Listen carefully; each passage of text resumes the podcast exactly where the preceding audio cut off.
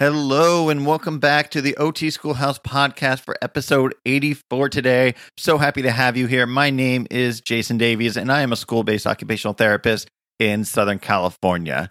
One of the most common questions that I get on social media refer to high school. So today we are going to do just that. We're going to talk about high school. And I'm not talking about, you know, my terrifying and also glorious days in high school with marching band and animation class and Spanish, all those things that uh, man, I, I just couldn't do today. I couldn't remember half of that stuff. But we're going to talk about occupational therapy in high schools, also in middle schools, because that's kind of that transition period into high school.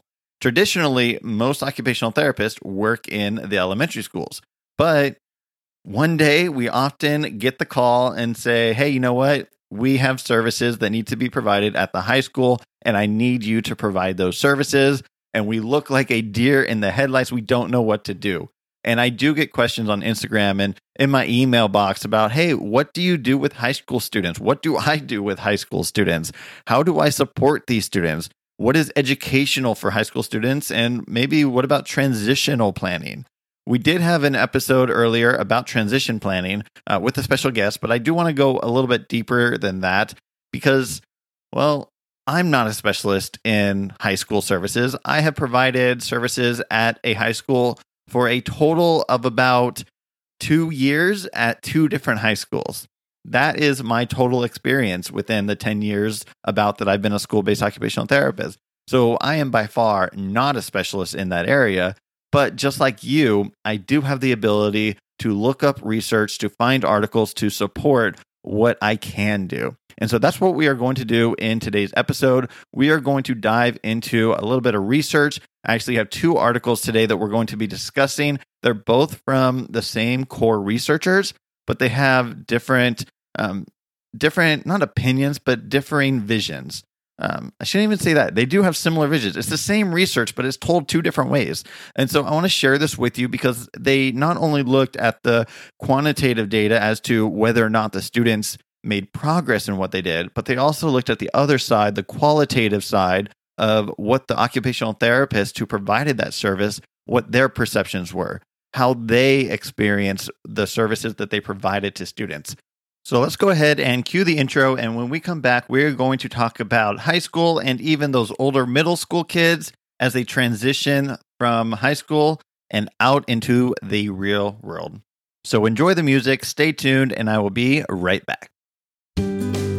Hello and welcome to the OT Schoolhouse Podcast, your source for school based occupational therapy tips, interviews, and professional development. Now, to get the conversation started, here is your host, Jason Davies. Class is officially in session. All right, all right, all right. We are back like a Lincoln commercial from Matthew McConaughey, and we are ready to discuss high school and occupational therapy within high school. I cannot believe I just used all right, all right, all right in a podcast. Anyways, let's go ahead and get started. We have two articles that we are discussing today. The first is titled School Based Transition Readiness Services for Adolescents with Disabilities. And the second is actually a very similar title, but it is The Effectiveness of Transition Readiness Interventions by School Based Occupational Therapy Personnel. Both of these articles have the same primary researcher, and the name of that researcher is Doris Pierce. And there are a few other researchers that collaborated with Doris on these articles. The first article is Doris Pierce, Amy Spence, Lisa Sakemiller, and Celeste Robert. The second article is again Doris Pierce, Lisa Sakemiller, and Amy, Amy Spence. But instead of one of the other therapists, we have Tony LoBianco that also helped out with that second article. These articles are relatively recent. They come from 2019 and 2020. One of them comes from the Journal of Occupational Therapy Schools and Early Intervention, and the other comes from the OTJR Occupation, Participation, and Health Journal. As I mentioned earlier, one of these is more of a quantitative article, and the other is a qualitative article. The quantitative article looked to see if transitional services provided by an occupational therapist would be effective for students in high school aged 14 to 16. The other article looked at that same exact um, that same exact research, but from a different lens. They looked at a qualitative idea and they actually spoke with the occupational therapist to see what their impact was and what their thoughts were about providing this services to transitional age students. And so we're going to talk a little bit about both. I am really hoping that I can eventually have Doris or one of the other researchers on here to go more in depth with these two articles. I think that would be awesome.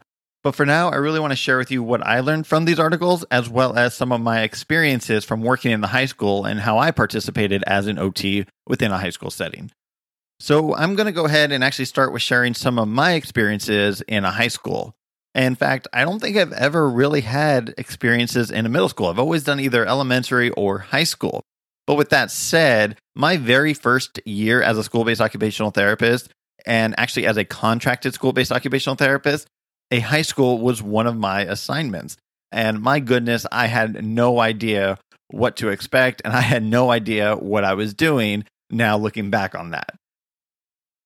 I really did approach working with those students in the high school. Well, actually, all my students at that time from a very clinical based model. I had had volunteer experience in a clinic. I had also completed a level two fieldwork at a CCS, which is a California Children's Services which is very much a clinical model as well. And so when I got this job, I knew the things to say because people had coached me in what an IEP is. But when it came to the treatment side of things, all I knew was very much a clinical model. And I was very much working on performance skills as opposed to functional output for the students. In that sense, I would potentially go into the classroom and work on things like range of motion with students with severe disability and and motor disorders and I would work on simple pushing a button but there was really no functional aspect to it and I had no idea what I was doing. Fast forward about 8 years and I had another round or opportunity to work in a high school and man were things so different. Rather than working with them on the performance skills that they had probably been working on for 12 maybe as little as 8 years with their occupational therapist in K through eight or even early intervention through eighth grade, I went a different route. I started to have conversations with the students who I could have conversations with and ask them what was meaningful to them. What did they want to do after high school? How could I facilitate their ability to make that happen? The kids who were in RSP resource and mostly in general education for the most part of their day really were able to tell me what their plans were after high school and I was able to support that and support them in that opportunity. We talked about jobs, we talked about college, we talked about what might be needed in order to make those things happen. I had the opportunity to work with students that were both in that ninth grade through 12th grade traditional high school age, but also students who were in post high school classrooms from that 18 to 21 year old range. And you know what? I found that they were so similar especially those classrooms with students who had moderate to severe disabilities, they were no longer focusing on math skills and history and science.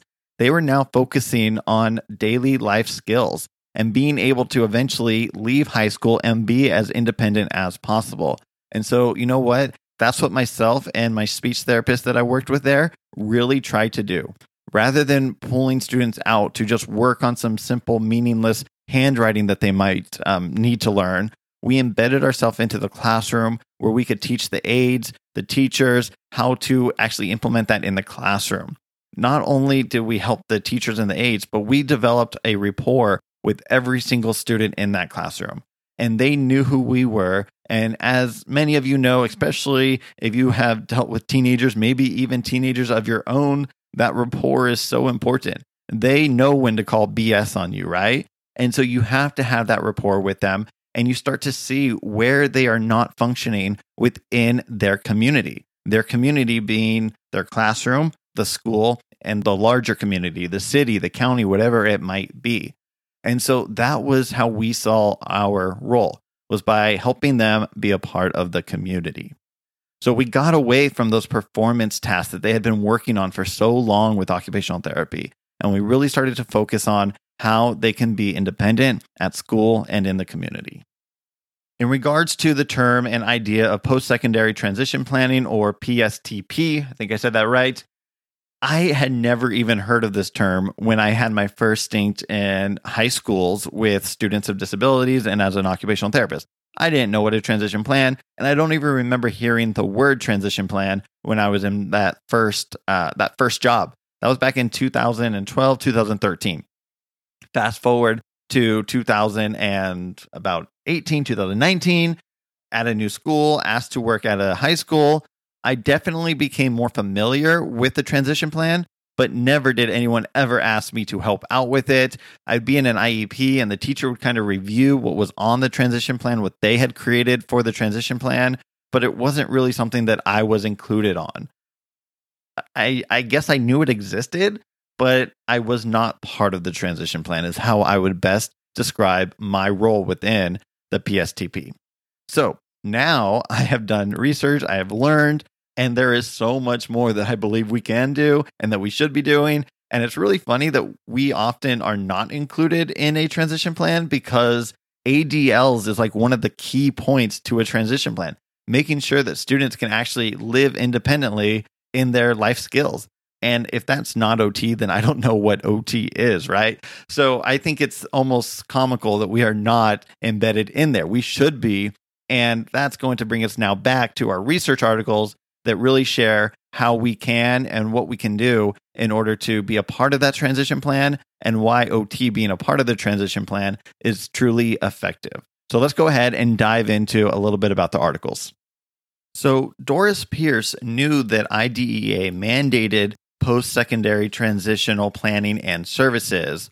But what they could not find was a lot of research, at least on the occupational therapy side, showing how OT is provided for these PSTP services and planning, and also whether or not that was effective.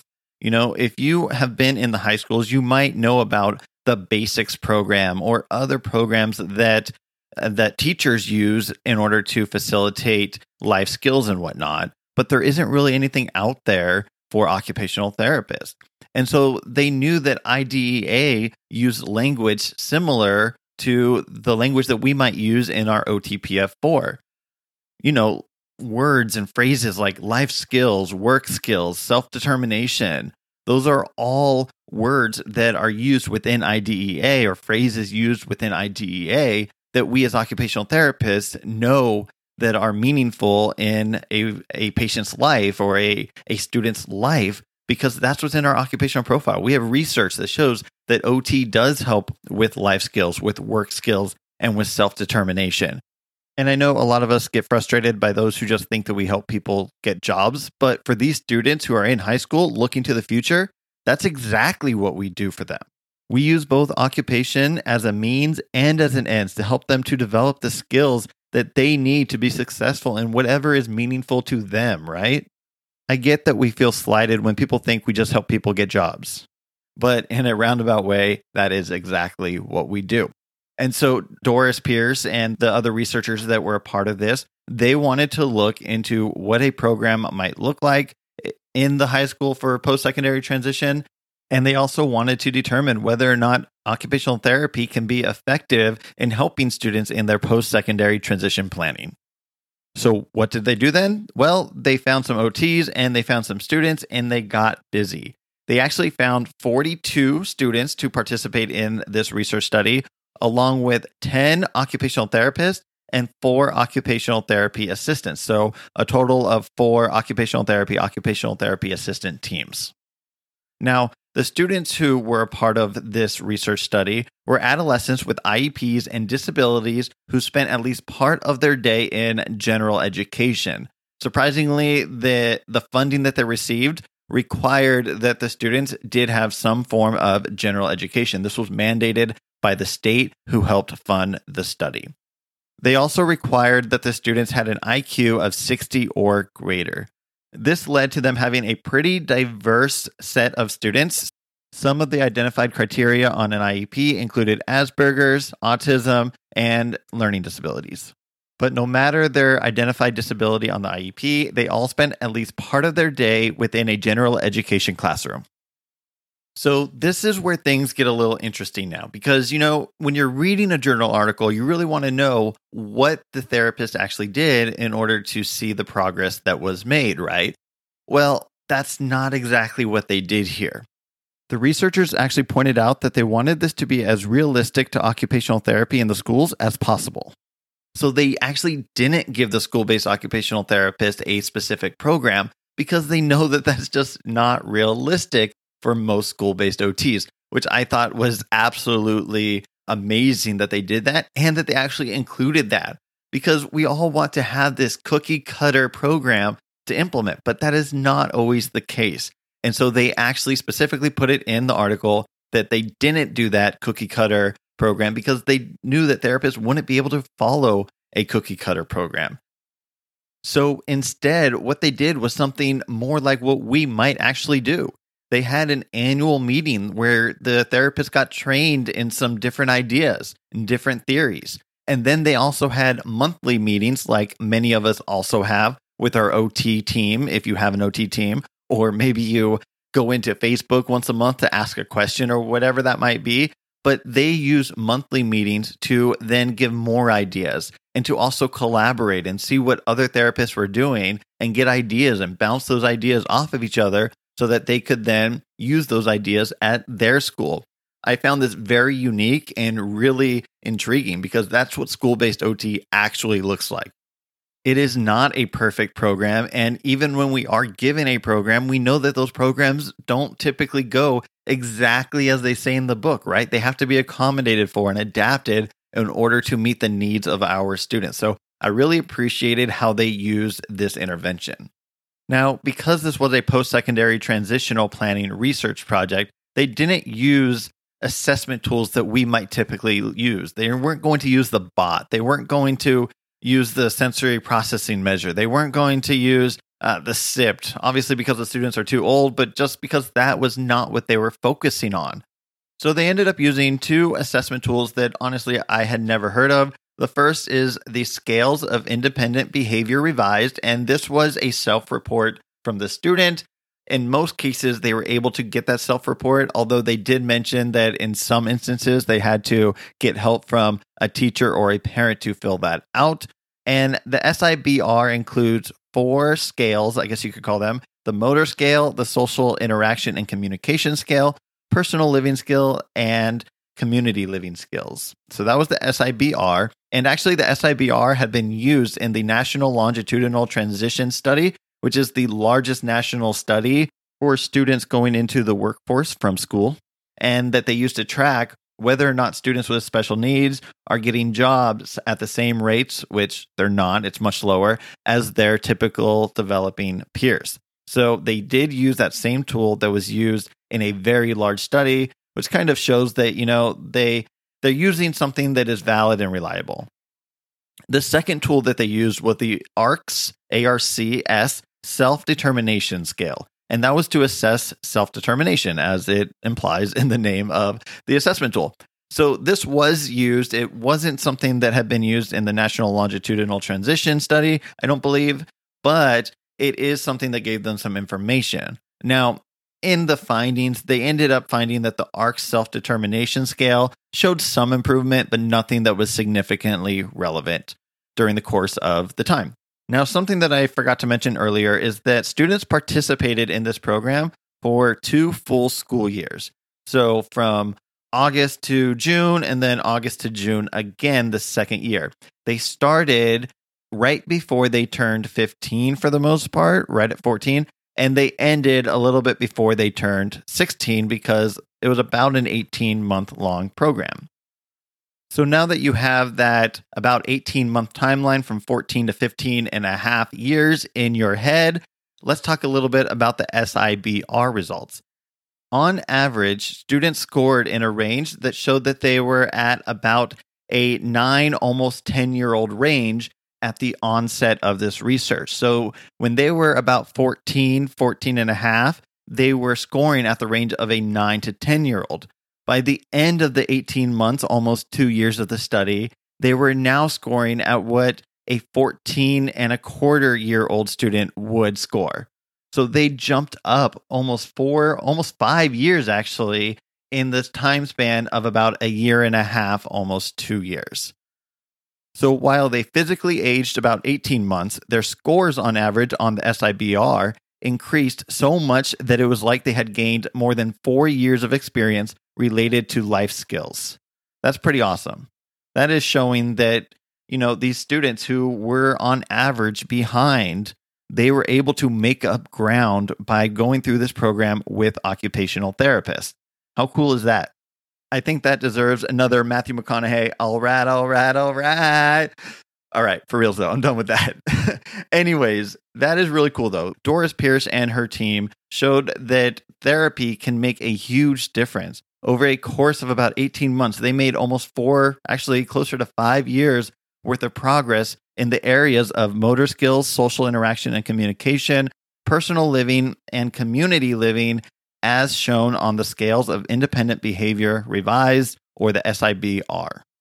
Now, you may not be able to access the qualitative article, the school based transitional readiness services for adolescents with disabilities article, because that is in the Journal of Occupational Therapy, Schools, and Early Intervention, which you don't get with your AOTA or NBCOT monthly or yearly dues but you all should be able to get the other article, the more quantitative article, which is titled Effectiveness of Transition Readiness Interventions by School Based Occupational Therapy Personnel, because that does come to us from the OTJR, Occupation, Participation, and Health Journal, which you do get access to if you are an AOTA member. So be sure to check that one out. And I do want to go just a little bit further because you're probably asking, you know, what did those OTs actually work on? From the qualitative article, we actually see that OTs spent a lot of time working on self determination, groups and group projects, pre vocational exploration, like what type of jobs are out there and what jobs they might want. They also heavily relied on life skills. Cooking was a big activity because it was more easily graded than some of the other life skills.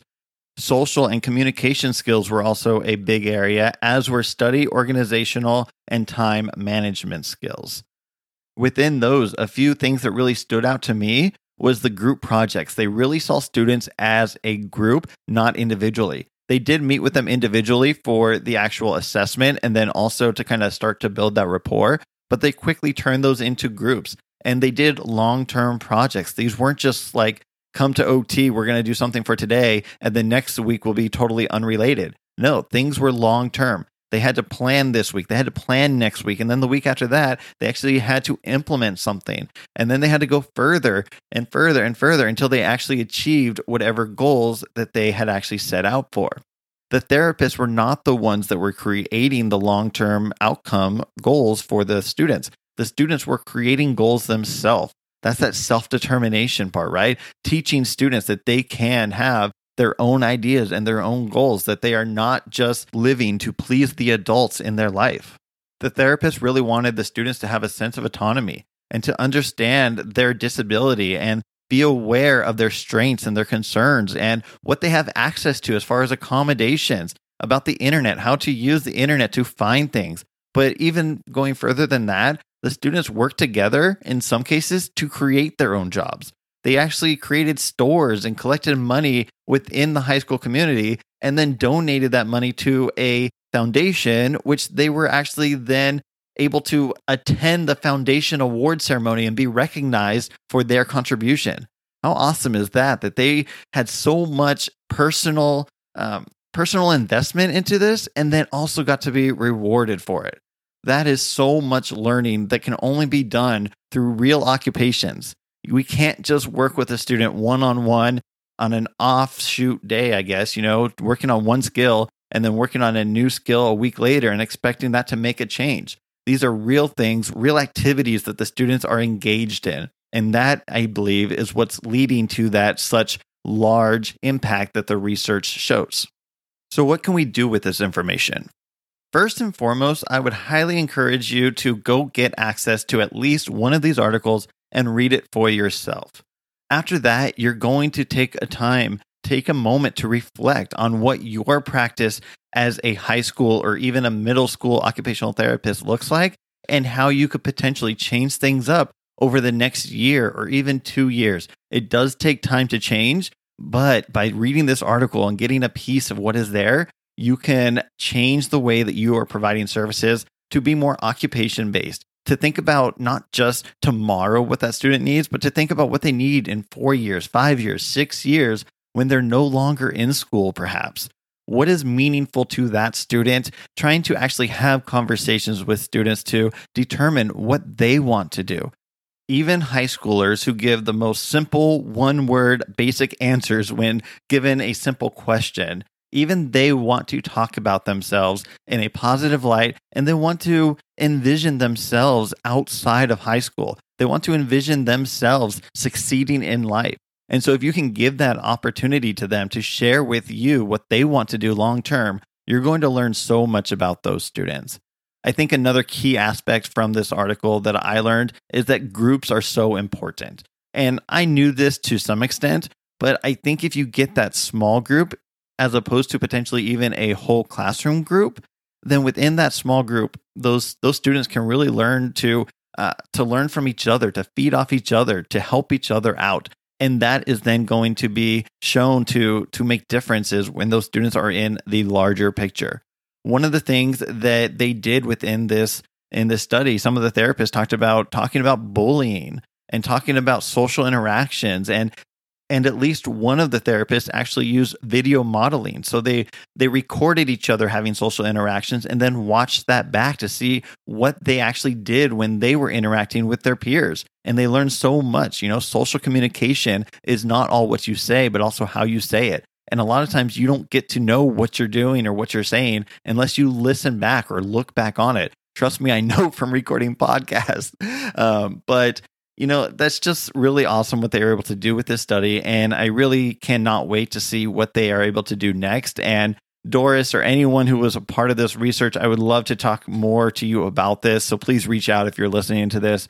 Otherwise, everyone, I think we are done for today. I want to say thank you so much for listening to this. If you are a therapist that's about to start in a high school or a middle school, or maybe you've been in a high school or a middle school for a long period, I really hope that this does help please feel free to reach out to me on Instagram or via email at jason at otschoolhouse.com and let me know what you think about this research. What did you learn from this research, and how might you make a difference in your provision of occupational therapy after hearing what we talked about today?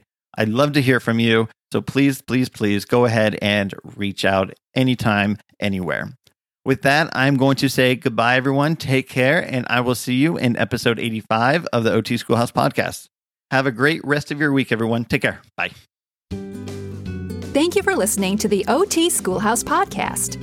For more ways to help you and your students succeed right now, head on over to otschoolhouse.com. Until next time, class is dismissed.